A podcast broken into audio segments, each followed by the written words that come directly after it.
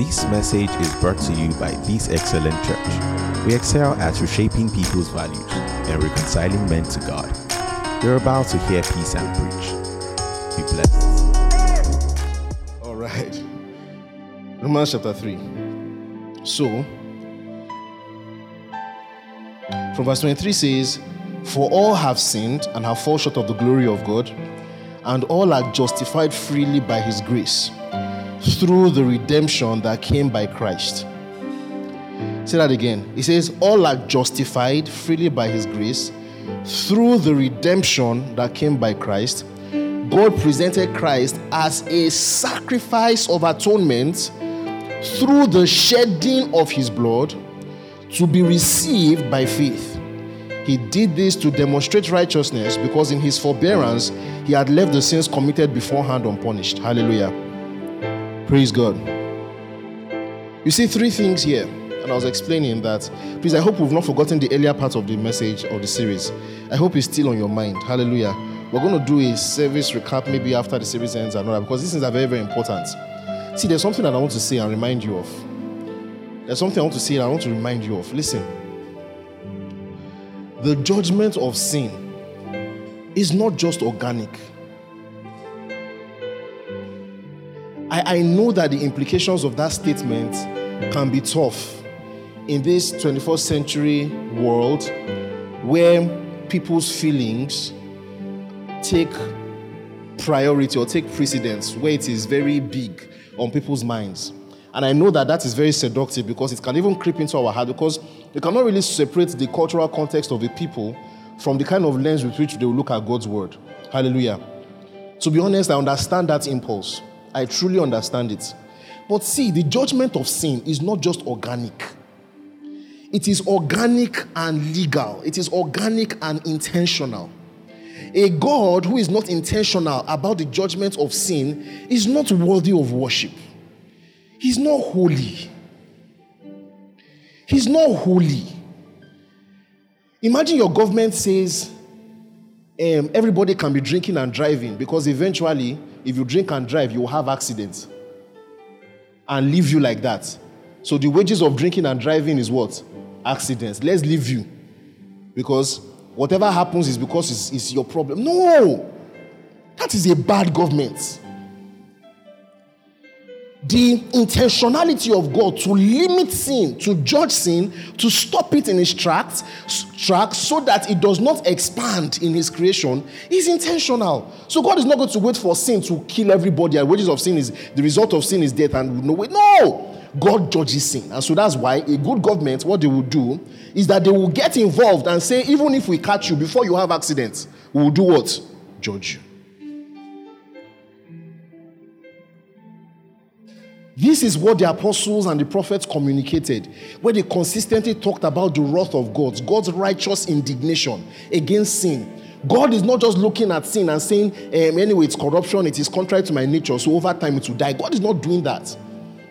God is intentional about sin. That is the meaning of the wrath of God. I know that, you know, try to explain it away and say the wrath of God is about what? No! Wrath is wrath. Righteous indignation is righteous indignation.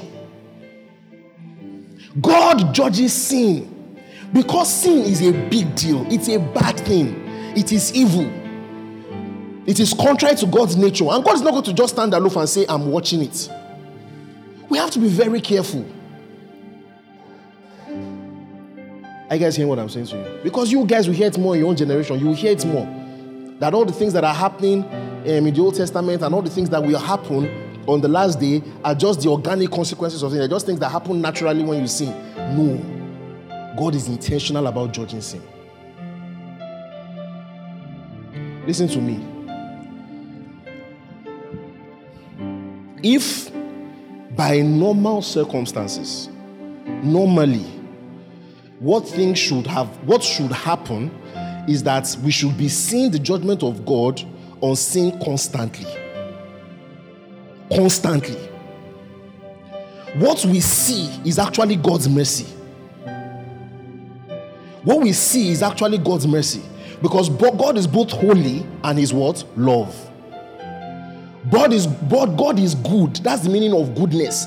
It means to be holy and to be just. You cannot be holy and be looking at sin and be casual about it and not be intentional about it. It's not possible. You cannot see your child running to go and drink poison and you will say, I'll just watch. Should I get what I'm saying to you? You can't. And sin is a big deal. What we should normally see is actually God's judgment on sin constantly. Praise God. So, what we enjoy, what humanity has been enjoying, both in the old, no, let me not get into all that, both in the old and the new, what you are seeing today, that men are living in sin and God is tolerating it up until a time, is a matter of God's mercy made available by Jesus appearing. That's what we're going to talk about now. So, Jesus' work has given humanity time to repent. Do you understand that? Do you understand that? Don't mistake God's patience, God's long suffering, with Him being um, slothful or being Him being okay with sin. Humanity should not have a sense of entitlement to, me- to mercy. Do you know that? Do you understand that? A mercy you are entitled to is not mercy. A mercy that you are entitled to is not mercy. There's almost this thing when we, you know what I'm saying? You understand what I'm saying? Where it's like, God has to be good, He has to be merciful now. No. All have sinned and have come short of the glory of God. You know what you do deliberately. Hallelujah. But God made a way. Jesus made a way. And Apostle Paul begins to explain to us, like I was telling, telling you guys last week, the way that Jesus made a way, it's something very sophisticated, something very complex, that's something that we might not ever truly be able to fully explain and articulate in our own language. But what we see, and I chose these, these two, three verses on purpose because they are very interesting in the way Paul captures the three major themes that represent what Jesus did for us. Because, like I always say, it's like a facet, like a diamond that has many facets. And each part reflects a perspective, an angle, or a view of what Jesus did. And each of them, each of them is not complete in that sense. You have to see all of them together to understand fully what Jesus has done. So, three major themes that we see through the New Testament, both from the Old down to the New, which culminated in the New Testament that we can all see very clearly. Those three major themes are number one, I was explaining to you, is the atonement by the shedding of blood, the propitiation by the shedding of blood, which is the, the Greek word is hilasterion, like I explained, which we see from the Old Testament, which is the concept, the perspective of when blood is shed for the remission of sins. When the wrath of a deity is appeased by the shedding of blood of, of a sinful entity. The second one is redemption, is the ransom view, the theme of ransom. One another one way you see it through the New Testament. Let me not. I'm, I'm going to talk about the first, um, first one more today. So let me just. I can just move on. So the second view is redemption. It's like a ransom. It's like a ransom paid on behalf of someone. I found out that this one is very easy to use for lay people. When you're mentioning the gospel to guy, you're preaching the gospel, this one is particularly easy to use. It's like a ransom, a, a, a, a, ransom paid on behalf of someone who is in bondage, either legally or, or illegally. The person is in bondage, and a ransom is paid on their behalf to get them that out. So that's redemption, ransom. The Greek word is, apolo, is apolutrosis, and apolutrosis. Hallelujah. And the third theme that we see very prevalent through the New Testament is justification. That is when something is done and then the king or the potentate declares and acquits a person. It's like a pardon. A person is declared legally without um, blame. Hallelujah. Do you understand that? When a person is declared legally without blame, all these three themes they work together. You know, um, all these three themes work together. They all reflect you know, slightly different perspectives, but together they try and put a whole picture of everything that has happened for us to fully understand. Hallelujah. And that's why I felt that it's important for us to understand it, you know, understand these details as Christians. This is what the body of Christ is about. Hallelujah. So, like I said, the third one is justification, which is to acquit a person, to declare that the person is righteous legally, the person standing is free. And kings and all men in potentates from the beginning of time have always had the capacity to do that. Hallelujah. So we're going to look at everything together. But today I'm going to cone down on the, expi- uh, on the expiation of sins. That is the atonement of sins by the shedding of blood. It is like the major facets of this perspective. It's the, like the central, central theme. Hallelujah. It's like the central theme. And before I get into it, I want to try and, you know, just let you understand. It's important to understand that sin is not a joke. Sin is not a joke.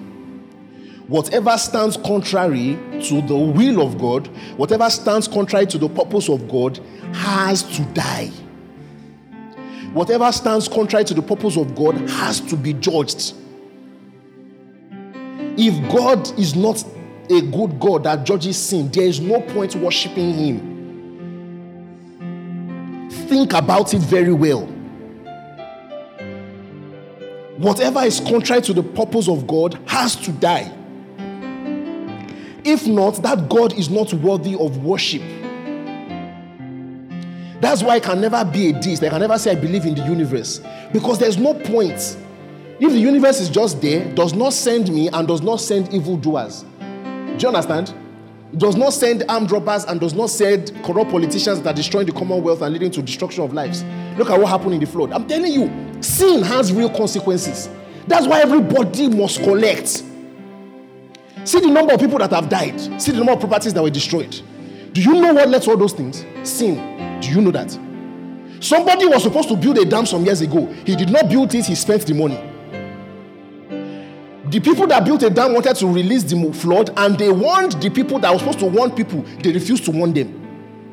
They left them and allowed the flood, and it killed thousands of people, destroyed millions, and only God knows how much in property.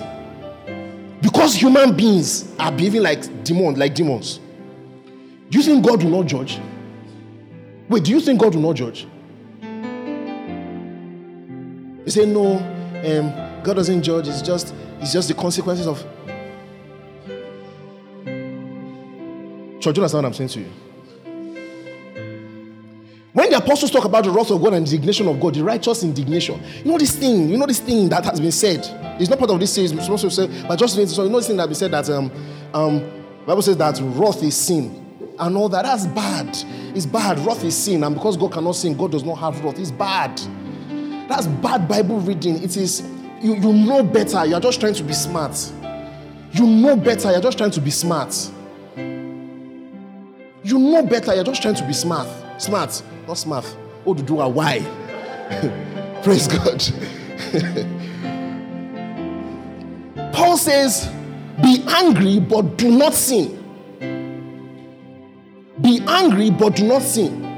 Human anger does not work the righteousness of God. So it is sin that is not unto the righteousness of God that is bad. So when Apostle Paul was saying in Galatians chapter 5 that wrath is a fruit of the flesh, he was not talking about righteous indignation. He was talking about the, the wrath of the flesh that does not work the righteousness of God. You understand what I'm saying to you? That's why it says, Be angry, but do not sin. There is such a thing as righteous indignation. Sin ought to make you angry. What do you think the Lord was demonstrating at the temple when he chased out those people? What, what do you think that emotional state is called? What do you think it was? It is righteous indignation. Righteous indignation is that state of not being able to stand something. You should despise sin. You shouldn't be able to stand sin. You shouldn't be able to stand injustice. You shouldn't be able to stand oppression. You shouldn't be able to stand rebellion, rebellion against God. You shouldn't be able to, you shouldn't look at people doing something that they should know better and you are indifferent about it. Church, I get what I'm saying to you. Of course, God will judge. And so, when all this evil is going on, that justice demands life. That justice, it demands life. That justice, it demands life. But here is where God, in His mercy, made a way. He made a way that the life can be taken vicariously. So, what's the person that said, whenever he hears vicariously, yes, Targaryen or something? that life can be taken on behalf of someone, but that debt must be paid. The life debt must be paid. Leviticus chapter 16. Let's look at scriptures now. Today we're looking at atonement for sin or remission of sin by the shedding of blood. Leviticus chapter 16. Leviticus chapter 16. We'll read this one, we'll read through so we can really understand and appreciate. So make sure that your Bibles are open and you're looking at what's happening. The Lord spoke to Moses after the death of the two sons of Aaron, who died when they approached the Lord. You know, some people, sorry, sorry to cut short, some people, in their desire for a, a, a nice God, are actually asking for a God that is unholy.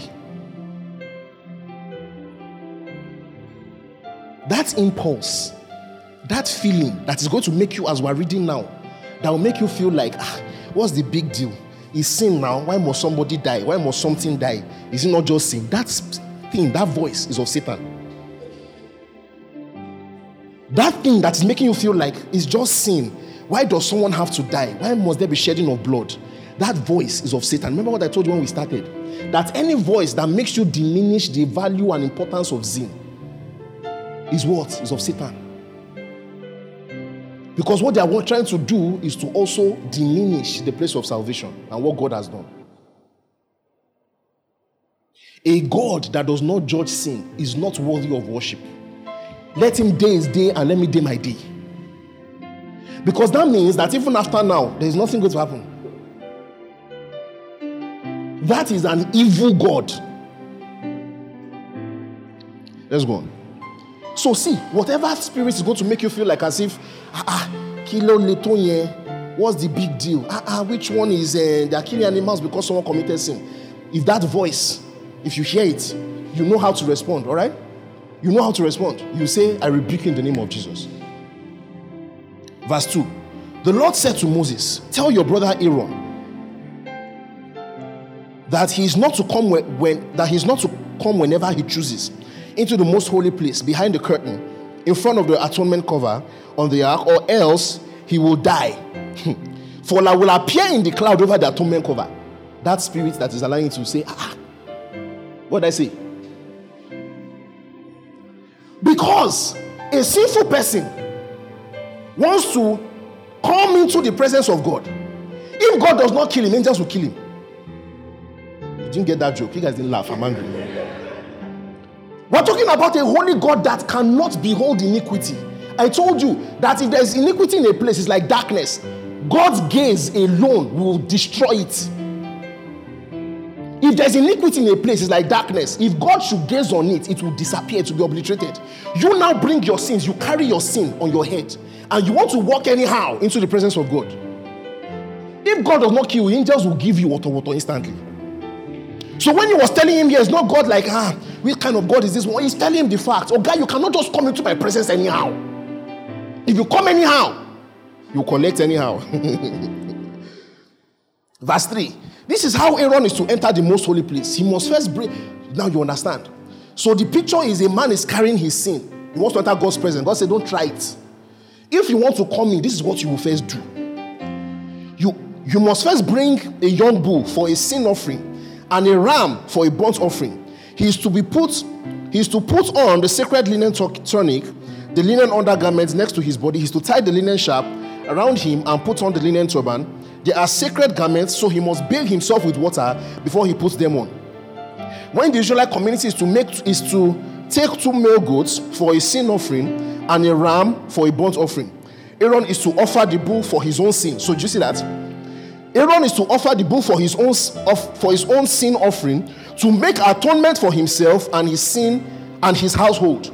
So the people are carrying sin on their head. They have done, all have committed sin. They have fallen short of the glory of God.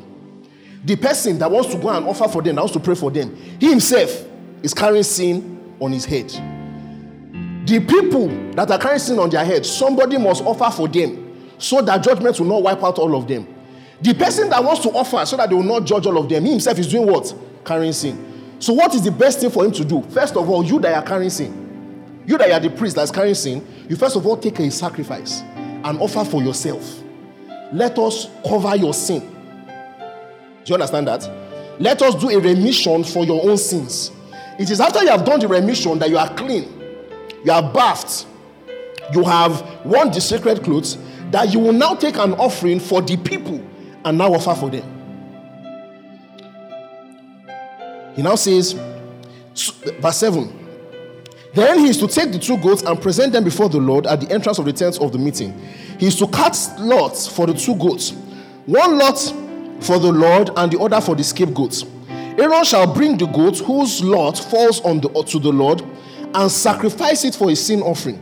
But the goat chosen by Lot as the scapegoat shall be presented alive before the Lord to be used for making atonement by sending it into the wilderness as a scapegoat. So now that he has done sacrifice for his own sin, the sins of the people. Moses is telling us something spiritual here, something that we do not fully understand, but it suggests to us something that we can learn. He says that for the sins of people, you actually need two goats because at least two things are happening there. One that will die, and one that will be a scapegoat that will leave the presence of God, leave the presence of the camp. Meaning that the consequences of sin is deep when someone commits sin, not only is the person meant to die, even if the person mistakenly leaves, he's not even meant to be where God is. Do you understand that? He's not even meant to be around. So, sin is meant to be banished from, from the presence of God, and it's also supposed to die. How do you compress that kind of thing into day to day human experience? The only way is to use two goats let one represent the banishment and the scapegoat. Let other one represent the death for sin. Do you understand what I'm saying to you? That's why when Jesus died, the Bible says that he, let's go and meet Jesus outside of the camp where he died. So Jesus did not die inside town. He went to die outside as the scapegoat. Then they now hung him on a tree. That's what's supposed to happen to you normally. Let's continue. We're getting there, you'll see. Verse 11 Aaron shall bring the bull I said today I won't talk with anger. God. Aaron shall bring the bull for his own sin offering to make atonement for himself and his household. And he's to slaughter the bull for his own sin offering. Have I going, am I going back? Okay, it's now expatiating. He says he's to take a censer for burning coals from the altar before the Lord and two handful of finely ground incense. He is to put the incense on the fire before the Lord, and the smoke of the incense shall conceal the atonement cover above the tablets of the covenant law, so that he will not die. That's another thing that happened in the Old Testament that we should not even go into. That, that's part of the reason why they had to do incense.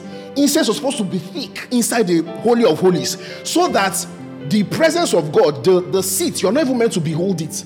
So the incense is supposed to cover your eye. That is after you have done atonement for your sin. Oh, you're not even supposed to see what is happening. He to take some of the bull's blood with the finger, sprinkle it on the front of the atonement cover, and he shall sprinkle some of it with his finger seven times before the atonement. Co- before I continue, do you see why I was so angry when when people say that the assurance of salvation is, is money? Do you guys understand why I'm angry now? What is the proof of our salvation? What is the essence of your Christianity if you don't have money? Please don't ever say it. If I hear it in your mouth, excommunication. What is the essence of our salvation if you don't have money? What are you presenting to, to unbelievers who are richer than you? This is why the gospel is effective in the mouth of the poor or the rich, the famous, the obscure, because this thing is something that no man, any man, can ever or will ever do for themselves. Is, what, what does money have to do with it? That's why from the beginning of time, the poor have been preaching to the rich and been getting them saved. The rich have been preaching to the poor and getting them saved. The rich have been preaching to the rich and getting them saved. The poor have been, it has nothing to do with your socioeconomic status. If what your gospel has to offer the world is money and fame, you have that is no gospel. If what Jesus has come to offer us is money that he has already given all, eh, then that is no gospel. You need to understand this issue. Look at verse 15. He shall then slaughter the goats for the sin offering for the people, and take his blood behind the curtain, and do what as he did with the bull's blood. He shall sprinkle it on the atonement cover and cover it. In this way, he will make atonement for the most holy place, because the uncleanness and the rebellion of the Israelites, whatever their sins have been, he is to do the same for the tent of the meeting, which is among in the midst of the uncleanness. No one is to be in the tent of meeting from the time of from the time that Aaron goes to make atonement in the most holy place till he comes having made atonement for himself, his household, and the whole community of Israel. Then he shall come out to the altar that is before the Lord and make atonement for it. He shall take some of the bull's blood and some of the goat's blood and put it on all the horns of the altar. He shall sprinkle some of the blood on it with his finger seven times to cleanse it and to consecrate it from the clears of the Israelites. When Moses has finished making atonement for the most holy place, the tent of the meeting and the altar, he shall bring forward the live goat. He is to lay both hands on the head of the live goat and confess over it all the wickedness and the rebellion of the Israelites, all their sins, and put them on the goat's head. He shall send the goat away into the wilderness, and the goat will carry on itself all their sins to a remote place, and the man shall release it into the wilderness. Do you see that? Let me stop here. Please, I advise you when you get home, read because I have a lot of other scriptures that we have to read today. When we get home, you can read the remaining um, parts of it. Look at you can, because normally in the physical world, one goat, you cannot banish a goat from the presence and then from, from the presence of Israel, carry, how, look at the way put it. A goat will carry all the sins to a remote place. That means the, the goat cannot carry the sins to a remote place where sin is supposed to be banished from the presence of God, and then you will go there and kill it. You know that you yourself, you will go there and meet this goat inside the sin. So the only way was to have two different goats representing the same thing. One goat dies and one goat is banished. So that is what happens. What that is what sin actually is. That's what Apostle Paul was referring to 2 Thessalonians chapter 4. That all those that, re- that are rebellious from God says can be, shall be destroyed from his what? Presence. Now let's not quibble over what that destroy means because I know that um, Judah start looking at me with the corner of his eye now. Right? Shall be destroyed and banished from the, pres- from the presence of God. That's what it means. So the, this theme of this theme of um, what Jesus accomplished for us. Now, look out he now says. He now says that the one that is carrying the sins, he will lay his hand on it and confess all his sins on it. And then that goat will carry all those sins and go out into a remote place. This is one of the reasons why salvation has to be by faith. That is why that universalist view that Jesus died, whether you believe in what he did for all of us, it does not matter. Jesus died because of you. That's why it does not count. You cannot sacrifice behind somebody's back. You cannot do propitiation for a person's sins in the person's absence. The person must, as a matter of speaking, lay his hands on the head of the goat and confess all his sins. That is the reason why we're telling you people on that day of doctrines of his house that any kind of repentance from salvation where you do not admit that you are a sinner and believe and accept what Jesus has done for you, you've not been saved. You hear what I just said now? You know those things that they used to do um, money service, um, marriage and relationship service. After finishing, you now say, All of you want to give your life to Christ. Come forward. Jesus can have, give you a good marriage. You know? You, you understand what I'm saying? Because what Jesus did that day when he died, as a matter of speaking, your heart must lay its hand on his head, confess all your sins, that all that you must admit that I am carrying sin, I have fallen short of the glory of God. You must lay it on him, then he must now go out of the remote place and die for you. That is also the reason why you see it in Hebrews chapter 9 that his sacrifice is able to purge our conscience of dead works so that we can believe, we can um, um, purge our conscience of dead works and acts of evil. Because by laying your hands on the head of the goat and recognizing that this is what should happen to me, that this goat is now going to a remote place to carry and to die for me, this is what the consequence of my own actions are. You will now not go back and say that I can live anyhow I like. Do you understand that? That is how it's, that's one of the ways that it purges your conscience of dead works. There is the work of the Holy Spirit inside of you, giving you a new nature. There's another something, something else that it does to your will.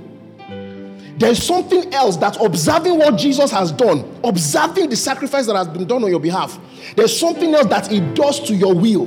By laying your hands on the head of the goats, you ought to recognize that your sin is being taken away, and no more will you live like that. Church, I get what I'm saying to you. That's why there's no way a person can be preaching about the super abundant grace of God. Once the person gives an analogy like, even if you are committing fornication now and Jesus comes, you are still going to heaven. It doesn't matter what the person has said before that analogy. The person has been preaching rubbish. Did you hear what I just said now?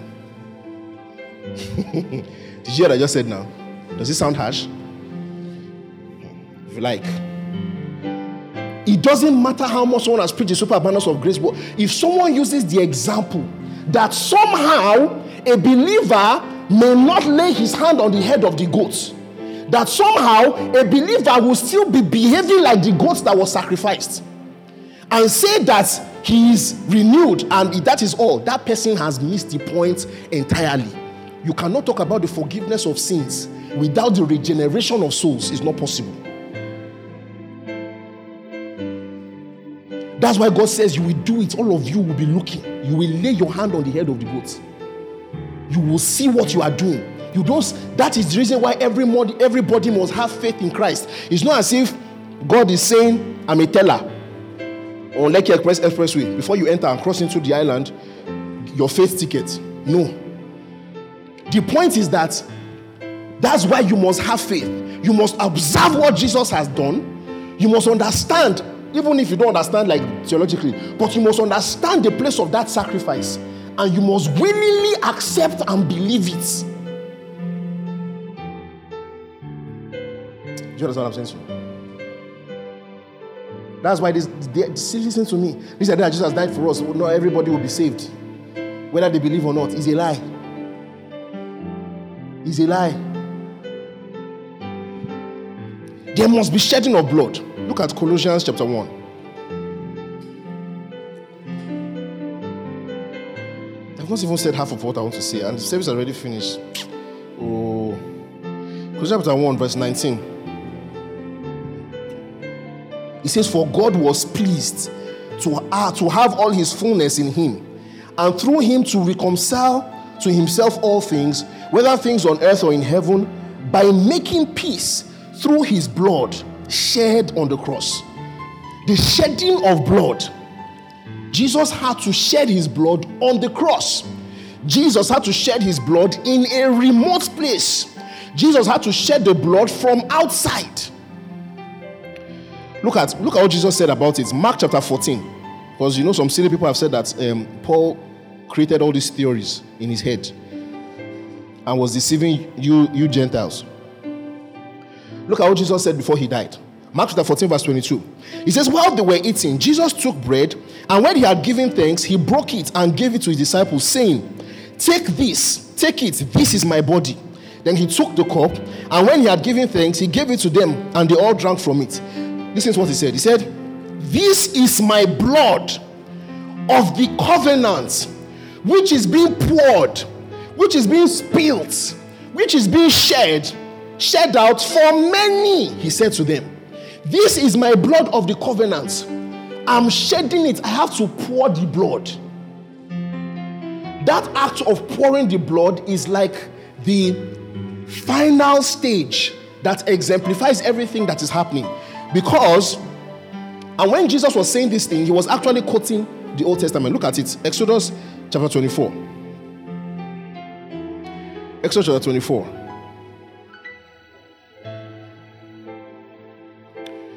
Verse 8 Moses took the blood, sprinkled it on the people, and said, This is the blood of the covenant that the Lord has made with you in accordance with all these words. Words. So you can see when he was talking about Jesus, when Jesus was saying that I'm going to shed my blood, this is my blood, I'm shedding for many. It is of the new covenant. What he was doing, He was standing like Moses was standing in the first covenant and telling them that before it was the blood of goats. Now, this is my blood of this new covenant. That's why we say Old Testament and what? New Testament. The Old Testament started at this point when this blood was shed for the covenant, and a new covenant and a binding contract was enacted. When Jesus spilled his blood that night for the sake of all of us, a new covenant was enacted. Hallelujah. So that's why Jesus picked his words very carefully. He picked his words very carefully. He said, This is my blood of the new covenant poured out for many. Hallelujah. Praise Jesus. Praise God. In Zechariah chapter 9, verse 9 to 12, Zechariah also prophesied something like that. Oh, let's just read it. Let's just read it. Zechariah chapter 9.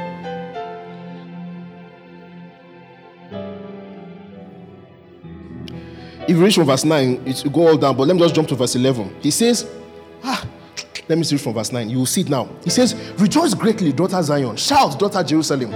See, your king comes to you, righteous and, and victorious, lonely and riding on a what? Donkey. On a colt, the foal of a donkey. Hallelujah. Oh, Zechariah, good stuff. You know, every time we're shouting Isaiah, Isaiah, Jeremiah, you know, the other guys too, bad guys. Look at verse 10. He says, I will take the chariots from Ephraim, the war horses, horses from Jerusalem, and the battle bow will be broken. He will proclaim peace to the nations. His rule will extend from sea to sea and from the river to the ends of the earth. As for you, because of the of the blood of my covenant with you, I will do what? Free your prisoners from the what? Oh God, you guys are not getting it. He says, I will free my what? Your prisoners from the waterless pits. Hallelujah. By the shedding of blood, he gave freedom to all of us. You know, you're in a waterless pit. When they say you're in a waterless pit, what, what is the opposite of water, right? You know, we're in a pit without water, without sustenance, and we cannot help ourselves. And by the shedding of his blood, because of the blood of the covenant, he will free the prisoners. Praise Jesus. Church, we together? Do you see that? Jesus shed the blood of the covenant for many. Why does the blood have to be shed? Leviticus chapter 17. Leviticus chapter 17. Let's read from verse 10. It says, I will set my face against any Israelite or any foreigner residing among them who eats blood. I will cut them off from the people. You understand some things that were said in the Old Testament that were ceremonial laws. You understand why? He says, anybody that eats blood for their time, he says, I will set my face against them. Why? For the life of a creature is in the blood, and I have given it to you to make atonement for yourselves on the altar. It is the blood that makes atonement for one's life. If every entity, if the wages of sin is death, if the recompense for sin is death, what is the thing that what is the thing that actually leads to death of any living entity? It is when the blood of that entity is shed. Do you understand that? It is when the blood of that entity is shed. That's why when a person bleeds out, the person dies. Listen to me. So let me just give you a small medical perspective. Every cause of death in the human body, every cause of death boils down to one thing when blood is not getting to tissues anymore. All the causes of death. When blood that carries oxygen is not getting to the tissues anymore, that is what causes all the death. When they say a person has heart attack, what it means is that the person's heart is not pumping again and blood is not getting to where it's supposed to get. Do you understand what I'm saying to you? Do you understand what I just said to you now? When they say a person has cancer, what it means is that the person gets become very septic and things are happening at the molecular level whereby blood is not getting to the end tissues anymore. All the causes of death, that's what it is. Death is when the blood of an entity is shed. So he told them, You cannot eat blood because it's not for you to eat. It's something I have given you that is meant to be shed so that your sins that, that is so that instead of your own blood being shed, the blood, the, the blood of something is shed vicariously for your sake. So do you understand that? Verse 12. Therefore I say to the Israelites, none of you may eat blood, nor may any foreigners residing among you eat blood any Israelite or any foreigner residing among you who hunts any animal or bird, that may be eaten must drain out the blood and cover it with the earth because the life of every creature is its blood. That is why I have said to the Israelites, You must not eat the blood of any creature, because the life of every creature is its blood. Anyone who eats it must be cut off. God does not stammer. When he's repeating it three, four times, that the life of everything is in the blood, he's saying it for the sake of emphasis. Church, are we together? He's saying it for the sake of emphasis. So, if the wages of sin is death, there must be shedding of blood. That's why Jesus, God Himself, had to come and be a man because blood must be shed. Do you understand that? That's why He could not stay in heaven and pay for your sins. Do you understand what I'm saying to you? That's why He could not stay in heaven and pay for your sins. Blood must be shed.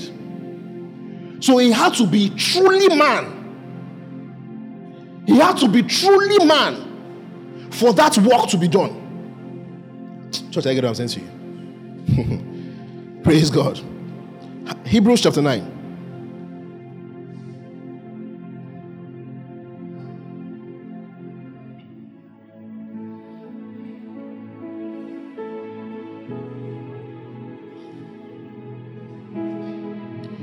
Hebrews chapter 9. Verse 9 says, This is an illustration for the present time, indicating that the gifts and sacrifices being offered were not able to clear the conscience of the worshiper.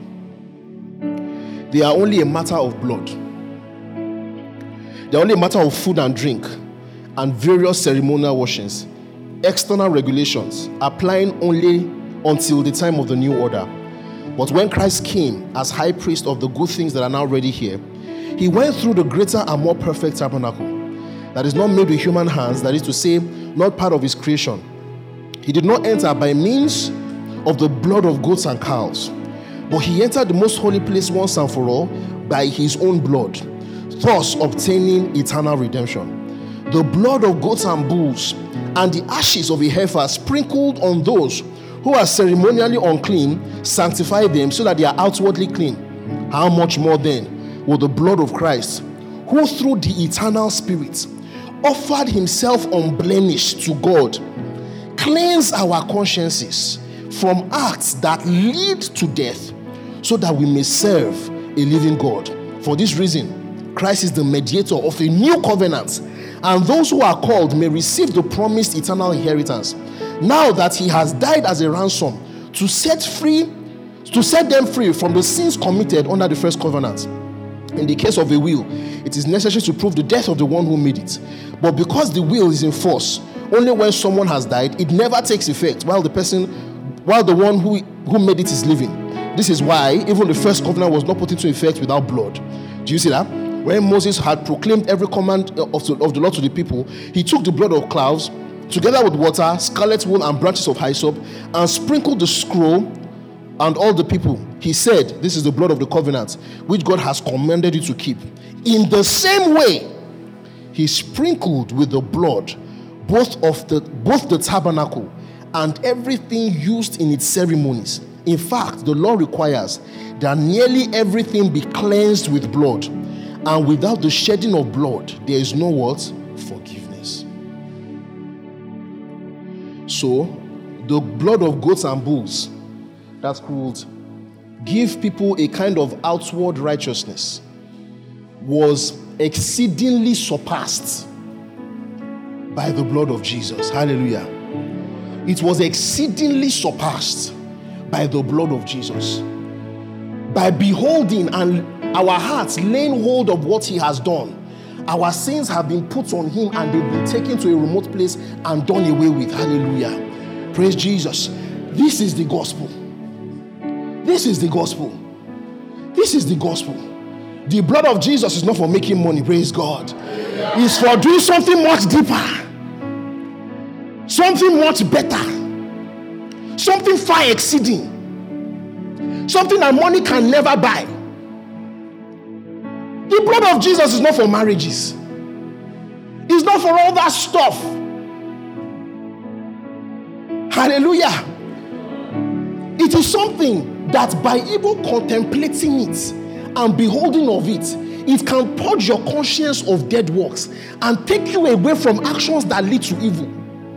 That's why the question of if I'm born again and I'm still living in sin, will I still make heaven? That question shows that maybe you're never saved. How can you look at what Jesus has done? How can you have laid your hands on the goats that is taking your, your sins to a remote place and you want to behave like the goats? How is that possible? Church, we must rediscover the old ways that when a person is saved, their life changes. That is the way it is. Forget all this call to altar that you come to Christ because Christ can turn your life around and make you rich. That's not the gospel. That's why we have a lot of people that actually don't know what the assurance of their faith is. If you ask them to go and preach the gospel, they don't even know what to say. What, so, what have they believed? This is what Jesus has done. No matter the amount of money you have or lack thereof, hallelujah, it accounts for you. It means that one day you are going to die in this world and you're going to wake up again, and that day you will not be afraid to stand before Jesus. You know that when people are when people are afraid of death, is is only the fear of ah, I've not done what I'm meant to do. The fear of um, if I die now, I'm going to hell is not your portion. So I get what I'm saying. That's why I can talk to God, I can pray. That's why I can confidently say God is inside of me. Because the thing that was between that made me and God to break up has been taken away. Hallelujah. So God is inside of me. I can confidently talk to God and I can pray. I can be optimistic.